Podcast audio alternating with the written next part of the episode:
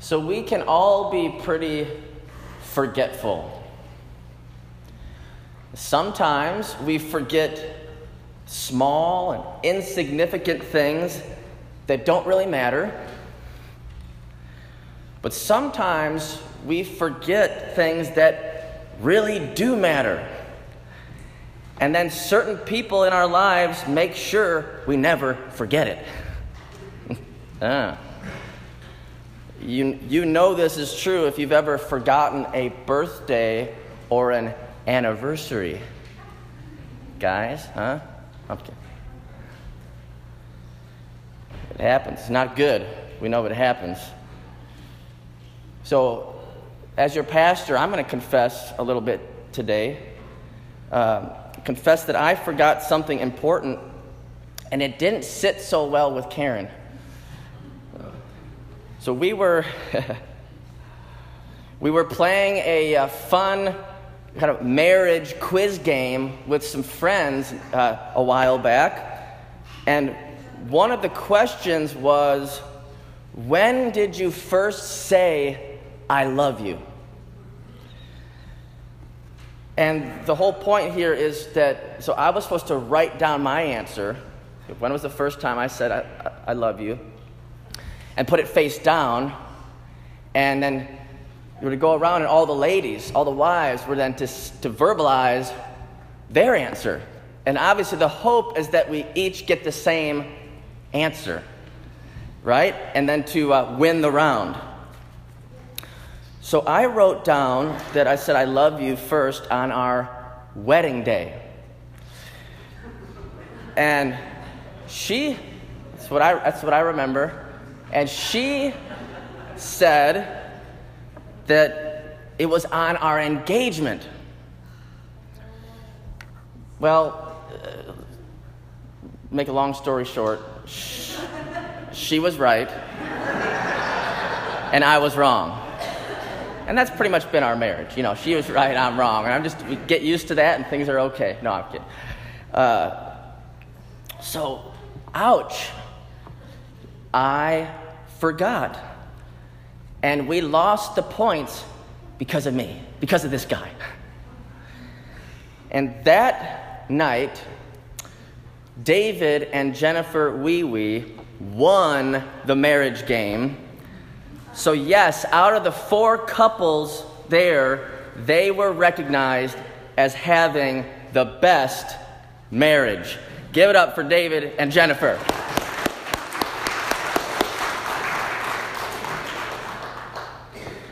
So they, they beat us all in the, in the marriage department. So we are talking today about remembering certain things, you know, especially the things that we are supposed to remember. Maybe, maybe not those, those smaller things, but maybe the, you know, those larger, more important things. Yet, forgetfulness gets in the way of remembering. I did some reading that said it is normal to forget things here and there as we get older, and that it's not necessarily a sign of dementia or, or, Alzheimer's. A lot of times people get very concerned about that. Obviously, if we are concerned, we should, we should see our doctor, not wait. We should see our doctor and, and, and uh, get that checked out. But it, a lot of us, you know, as we get older, forgetting here and there is pretty normal. I'm glad to hear that because at 39, yes, I forget things. Uh, kind of often. And so Karen kind of wonders about me. Uh oh, this is pretty early onset here. This guy. Uh oh, take care of him. So, but also, what can happen is if in our lives we get very stressed and anxious, or in the times we are experiencing heavy emotions or grief, then our thinking is not as clear, and we will naturally be more forgetful. So that happens to all of us in our grief, in our emotions, in our stress or anxiety. We will all be a little more forgetful. So, we all deal with forgetfulness, and it was no different for the people of the Bible. They were human just like us. They often forgot things and even had a hard time than even believing things when it was right in front of them. Like when Jesus told them that he would die and then he would rise again. And after his death upon the cross, so many of his disciples forgot. They forgot what he had said. And even when they saw Jesus in his resurrection body, even when they saw him, they even had a hard time believing that it was really him.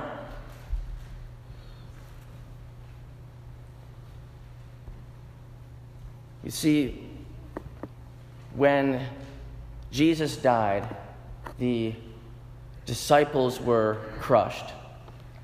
They believed in him as the Son of God, as the Messiah that was prophesied to come to save and to bless Israel. And so when he died, they, all their dreams were crushed. How could this happen? So, like we said before, here they are in grief and in anguish. And their thinking was unclear, and they forgot what Jesus had said that he would rise again. They needed to remember, but they forgot.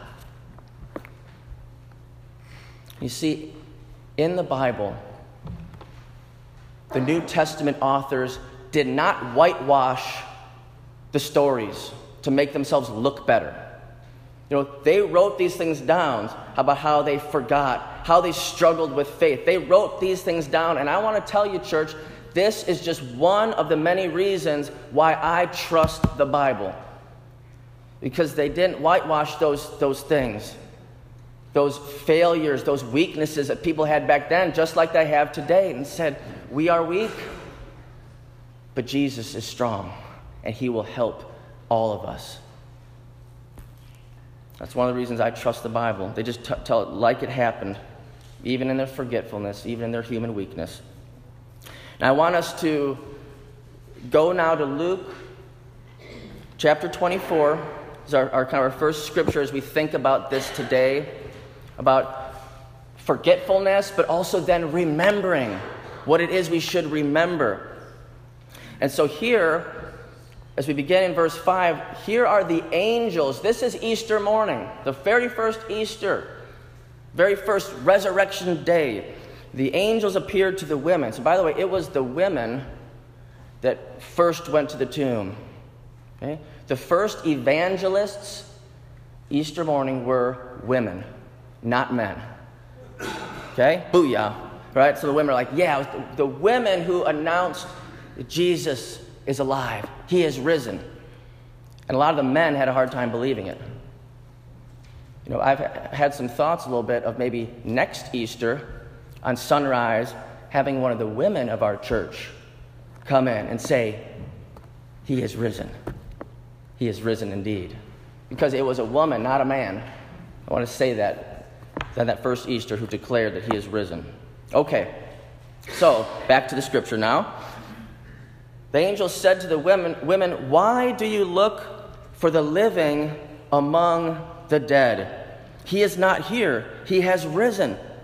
Remember how he told you while he was still with you in Galilee, the Son of Man must be delivered over to the hands of sinners, be crucified, and on the third day be raised again. Then they remembered his words.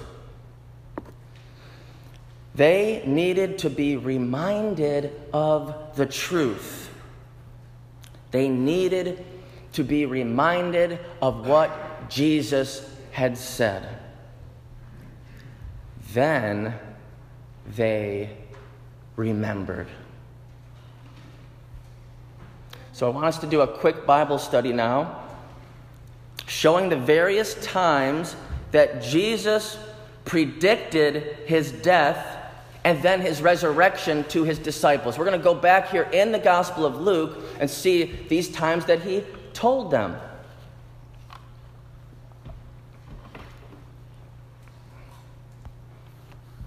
Let's go to the next slide here for a moment here. So I want to hold that there for a moment and to say the angel said, Remember how he told you. And then later on in Luke chapter 24, Jesus said, This is what I told you. So we hear from the angels and we hear from Jesus. Kind of saying, Remember, remember what he told you. Remember. So the, let's go to the first time that, he, that Jesus said something about.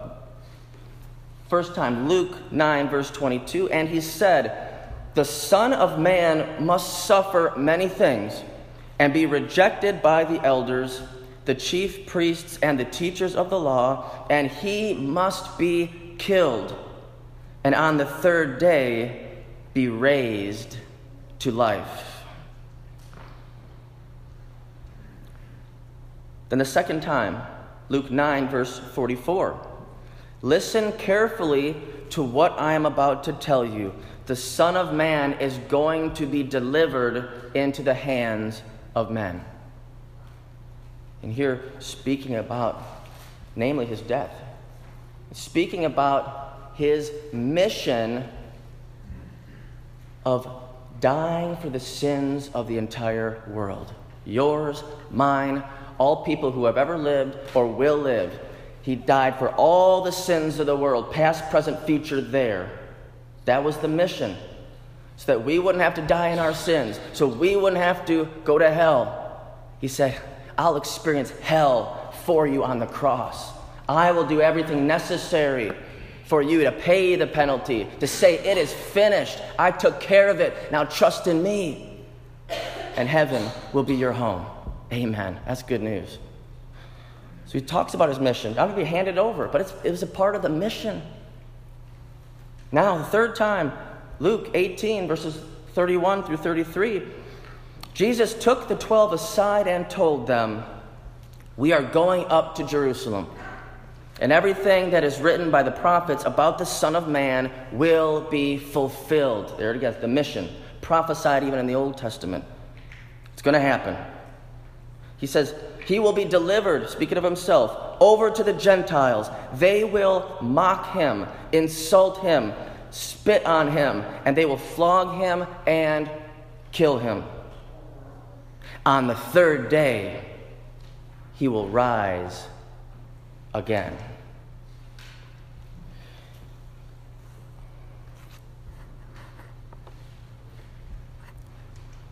It is when they were reminded that the disciples remembered.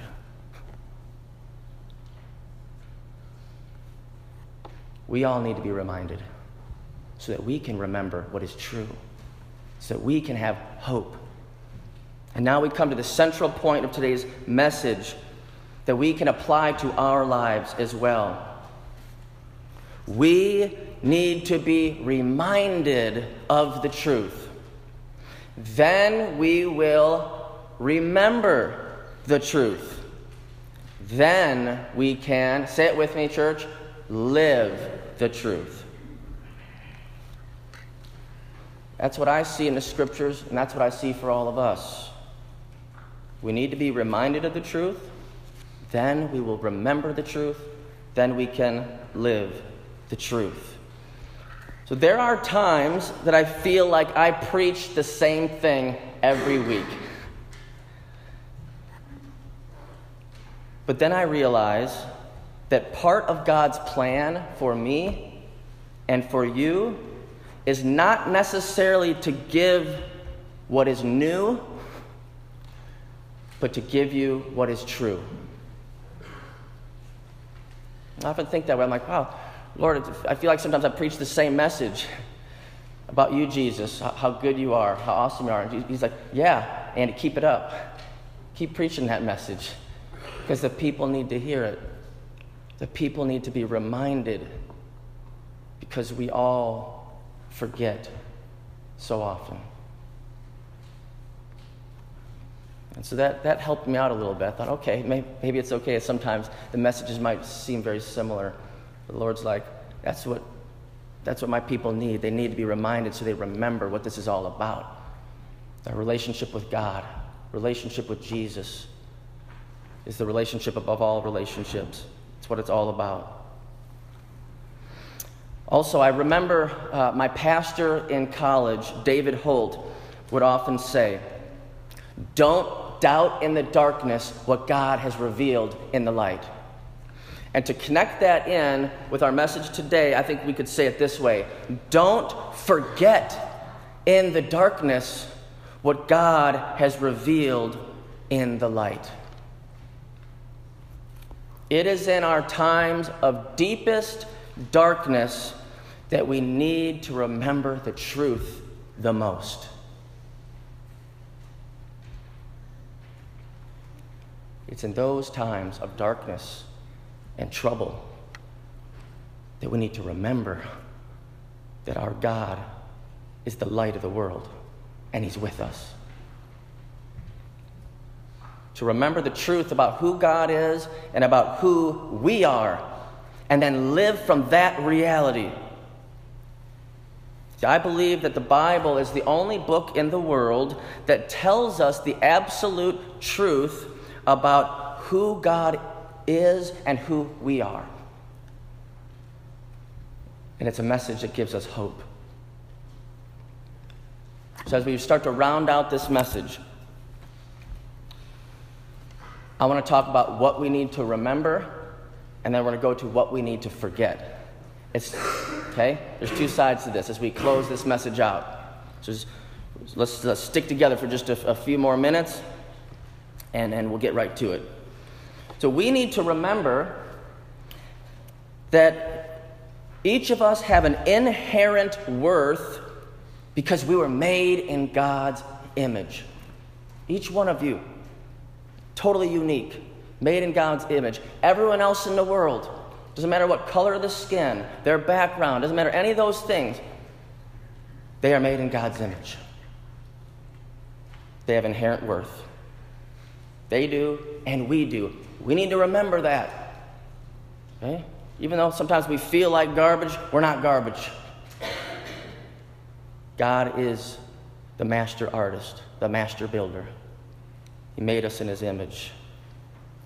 We need to remember that Jesus paid the highest cost to completely forgive all our sins.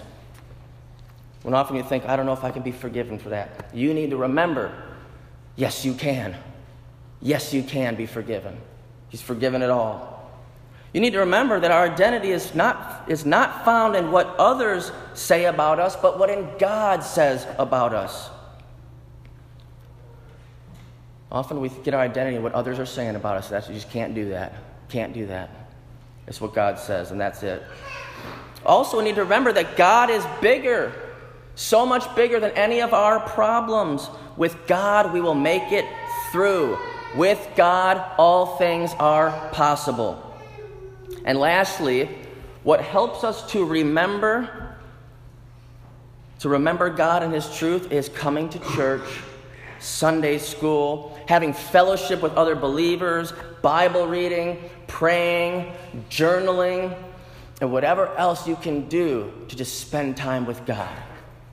Whatever helps you through music, through taking a walk in nature, whatever you can do to connect with God is going to help you remember what is true. Let's go now to what we need to forget now. We need to forget what other people say to us or about us that is meant to tear us down. Some people just do that. They just want to tear others down.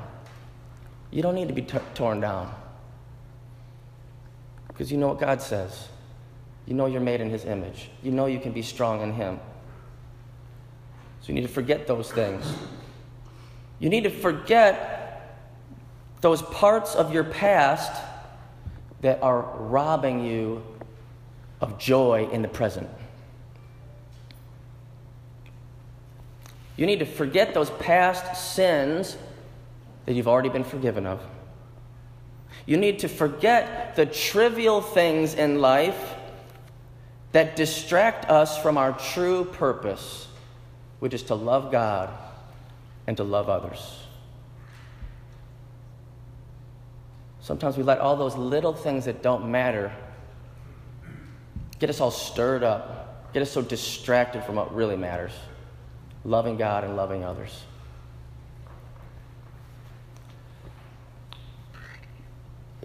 this is powerful right here.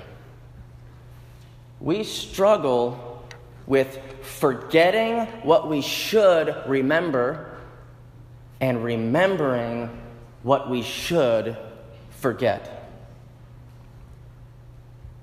It's true right here. This might be worth the whole sermon. We struggle with forgetting what we should remember and remembering what we should forget. In other words, we need to remember and hold on to what is right and what is good and what builds us up and others around us. And we need to forget and let go of everything that is wrong and that is holding us back and keeping us down as well as the other people around us. Jesus will help us. He is God, but He also became a man so He could be in touch with what we go through, offering compassion and strength for where we need to go and who we need to become. He is with you today. He will always be with you, giving the guidance to help you forget the things you need to forget and to help you remember the things you need to remember. He has risen. He is alive. He is good. He loves you. And He leads you. To that we say, Amen.